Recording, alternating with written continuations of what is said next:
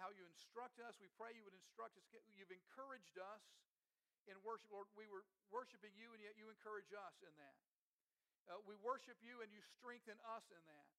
And we're so grateful for your goodness to us. And now, Lord, strengthen and instruct us in your word, we pray. In Jesus' name, amen. Hallelujah. Amen. All right, well, let me adjust this here. Yeah, there we go. Praise the Lord. All right, well, this morning we're going to continue looking together at the Old Testament book of Jonah, looking particularly to see what God is wanting to say to you and to me right now. I believe God is speaking to his church right now. We're looking particularly for those major resets that God is calling for as he seeks to refocus his people on himself and on his purposes to make sure we're ready, to make sure uh, we're useful in the days to come. Last week we looked at the need for a major reset in our thinking about God and our approach to God, especially as it relates to the holy fear of the Lord. And if you missed that, or if you were trying to participate with us, we had some technical difficulties. That's up on the YouTube channel. It's also available on our Facebook page. Check it out. You need to see that. This morning, I want to take a look and focus on another major reset I believe God's calling for among His people a reset in how Christians understand themselves and what it means to live as a child of God in the world. So, just to get us focused and moving, I'm going to ask you to stand with me as you're able in honor of the Word of God. And uh, we're going to read together two uh, brief passages of Scripture one from Jonah chapter 1, one from Jonah chapter 3, just to kind of get us focused and moving.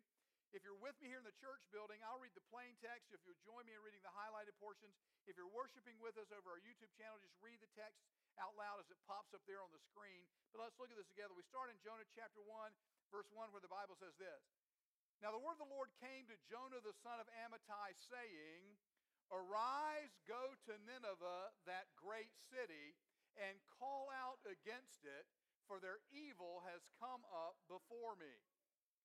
But Jonah rose to flee to Tarshish from the presence of the Lord. Now, you may recall from last week that that turned out to be a bad idea. Uh, some stuff happened on that journey, and then we're going to fast forward now uh, to Jonah chapter 3, starting at verse 1, where the Bible says this Then the word of the Lord came to Jonah the second time, saying, Arise, go to Nineveh, that great city, and call out against it the message that I tell you. So Jonah arose and went to Nineveh according to the word of the Lord. Praise the Lord, this is the word of the Lord, and you may be seated. Now, you may have noticed some similarities and some differences there between Jonah chapter 1 and Jonah chapter 3. It's amazing what a direct encounter with a holy God, not to mention a little bit of time in the belly of a fish, will do for a body's willingness to cooperate. It certainly empowers you to reset in your thinking about God. But before I can really get into the reset I believe God's calling for in our thinking about ourselves, I need to show you something about Jonah that you won't actually find in the book of Jonah. Told you a couple weeks ago, the book of Jonah just kind of jumps right into the story, gives you basically no background whatsoever about Jonah the person, but that doesn't mean there isn't any.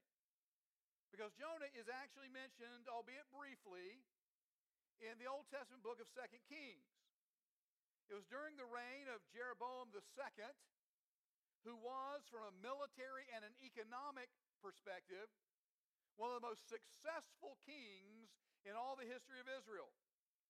He ruled Israel 41 years, during which time he managed to recover every piece of land that had been lost by his predecessors. And interestingly enough, the Bible tells us that it was the prophet Jonah who prophesied those successes and those victories. 2 Kings chapter 14 verse 25 says this, speaking initially of Jeroboam II. He was the one who restored the boundaries of Israel from Lebo Hamath to the sea of the Arabah in accordance with the word of the Lord, the God of Israel, spoken through his servant Jonah, son of Amittai, the prophet from Gath Hepher. Now, I got to tell you, as far as Jonah is concerned, this is some pretty impressive stuff. And it suggests the very real possibility, in fact, I think the very likelihood, that Jonah was pretty prominent in his day. The writer of 2 Kings refers to Jonah implies he was something of a known entity. He's called the prophet from Gath Hepher, a, a small town about three miles north of Nazareth.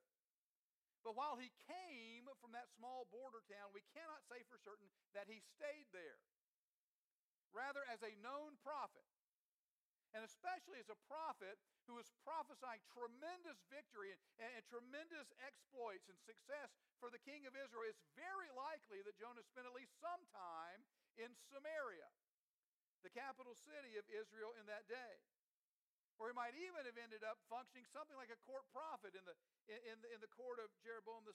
If that was the case, I can assure you it was a pretty sweet deal. Enjoying the food from the king's table, enjoying the perks of the king's favor. But even if Jonah didn't live in Samaria, his prophecies would undoubtedly made him known to the king. And the nature, the nature of those prophecies would have undoubtedly caused the king, most assuredly, to have, have been favorably disposed toward Jonah. And so it would have been. From that life of comfort and privilege and prominence, from that life of relative ease and favor, from that nice and safe and cozy life that God called out to Jonah, telling him to leave all that behind and travel as a missionary to Nineveh. To leave behind the comfortable and familiar land of Israel and travel instead to the wicked and terrifying capital of the Assyrian Empire. And here we find the next major reset that I believe God is calling for among his people today. A reset in our view of ourselves and of what God expects from us and for us. A reset from seeing ourselves primarily as entitled children, followers of the one true God who deserve to be blessed and cared for by God to seeing ourselves primarily as missionaries, self sacrificing servants, hard working ambassadors in our Father's kingdom, hard working laborers in our Father's field. It's a reset from expecting God to provide for my comfort to understanding God expects me lay down my life.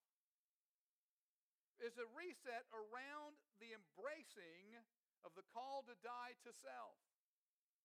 It is believing Jesus wasn't kidding when he said, If anyone would come after me, he must deny himself, take up his cross, and follow me. For whoever wants to save his life will lose it. But whoever loses his life for me will find it. The need for this particular reset has been a regular issue among God's people for a very long time. When God first called Abraham and began the process of creating for himself a people, way back then and ever since, it's always been God's plan to bless his people and to make them a blessing to the rest of the world. But over time, the Israelites became more interested in the getting blessed part of that equation than in the part about being a blessing to the rest of the world. As God's dearly loved children, his uniquely chosen special possession, they began over time to focus more on their entitlements than on their mission. More on their entitlements than on the work God had for them. They began to lean in very heavily to that God will bless us promise, while all but completely ignoring that we will bless the world commandment. They became, in a word, entitled. They also began to look down their noses at all those unchosen people out there, the very ones God had called them to help and to bless. They thought life should be good for the people of God. After all, we are the people of God. After all, we are God's dearly beloved. After all, we are God's special chosen ones. And so, coming as he did from that Hebrew backdrop, I imagine it must have shocked Jonah when God called him to leave the familiar and comfortable land of Israel and go preach to the Ninevites.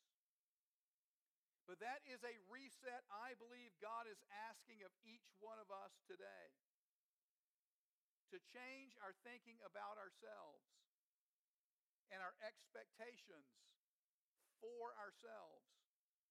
We need a reset from being entitled to being engaged, from simply being receptacles of the grace and the goodness and the blessing of God to being conduits of that goodness and grace and blessing, where we receive it and we pass it along. Where it's less about getting the blessing of God and more about giving it away. Where it's less about our own safety and more about their salvation. Less about our security and more about our sacrifice. We need a reset from primarily protecting what we have to being willing to risk everything for the kingdom of God. When God called Jonah to go to Nineveh, it was for Jonah a major reset. And for many in the church today, the call of God to reach the lost, to be a witness for Jesus, to be a disciple who makes disciples, requires a very similar kind of reset. I've used this example before, but I cannot think of a better illustration to explain the, the, the reset God is asking of us today uh, than the story happened years ago with Francis Chan. He'd been trying to move his megachurch from being a typical 21st century evangelical church into a church more like what God wants it to be a church of people deeply, completely committed to Jesus and the mission of Jesus, to laying down their lives to accomplish the work of Jesus. And he'd been preaching and preaching and preaching on it and teaching and teaching and teaching on it. And one day this guy from the church came up to him and said, Francis, listen, I think what you're saying is fantastic. I think it's true. I believe all of it. I believe it's absolutely right. I believe it's absolutely true. But you need to understand this is a major change from everything we've heard and everything we've understood and everything we've lived for years. You're asking for a gigantic reset, and I want to make sure you understand it. Let me explain it like this, he said. It's like many years ago, somebody came to me and gave me a brand new pair of ice skates. And they say, These will cost you nothing. They're free. They're just because I love you. Take these skates. I love you. Take them. They don't cost you anything. Go and have fun. Enjoy your skates. And for years now, I've been enjoying my skates. I've been skating around with people, other people with skates. And we've been going to the rink and we've been doing tricks and we've been learning tricks and swirling around and twirling around. And now you're telling me that I was actually given those ice skates because I'm supposed to be part of a hockey team who's supposed to sacrifice everything we can to make sure we win a championship. I believe that's right. I believe that's true. But you got to understand that it's a major reset in how I've been thinking and living and how most of us have in the church. The truth is, too many sincere followers of Jesus have become too comfortable, too at home, simply skating around doing tricks in the safety and comfort of the church building. God wants to reset. From believers simply enjoying their salvation to actively passing it along to others. Listen, it's easy inside the four walls of the church building. People here, by and large, talk like you, think like you, more or less live like you. You can come together with people who are like you and sing and worship and enjoy the presence of God in a safe, secure, warm, welcoming, loving environment, and you should. And it's important and it matters and you need it. You need regular, consistent fellowship and worship together with the people of God. You need to commune with the people of God in this atmosphere to be refocused and recharged and refreshed and re energized. But the truth is, it's easy in the king's court, and it's easy inside the four walls of the church. But there's a work to be done in Nineveh. There's hard work to be done out there. It's a hard work, but it is the work of God. And so it's your work, and it's my work. As was the case with Jonah, it's a work that's going to cost you something. It's time for a reset. From thinking and worrying and focusing our energy primarily on being sure our needs are met, to thinking and praying and focusing our energy on God and the mission of God on being fishers of men, on being witnesses of Jesus who make disciples of Jesus, the day is far spent, the night is coming. It's time for a reset. Listen, it's God's job to bless you, to watch over you and take care of you and protect you and provide for you. It's your job to bless others, to love them and help them and tell them the truth to share with them the love of God, to share with them the Word of God. This past Wednesday night, our prayer and worship time, one of the songs we sang, there's a line in the song. It says, I want to take your Word and shine it all around. And that just, went, just kept going over and over and over again in my spirit that whole time we were together. I want to take your Word and shine it all around. I want to take your Word and shine it all around. I want to take your Word and shine it all around. And I got to tell you, I want to take His Word and shine it all around. I want to see Nineveh come to Jesus. Nineveh needs to come to Jesus. I want to see Charlotte come to Jesus. And the United States of America come to Jesus. And Kamankali, uh, uh, Uganda, and the Philippines, and Communist China, and the entire nation of Cambodia. I want to see all of them hear the word of the Lord and turn and come to Jesus. It's easy in the king's court. It's easy inside the four walls of the church building, but there is a hard work to be done in Nineveh. And God is calling for a reset among his people. From focusing primarily on our own comfort to focusing on his mission. From caring mostly about our own security to caring more and more about their salvation.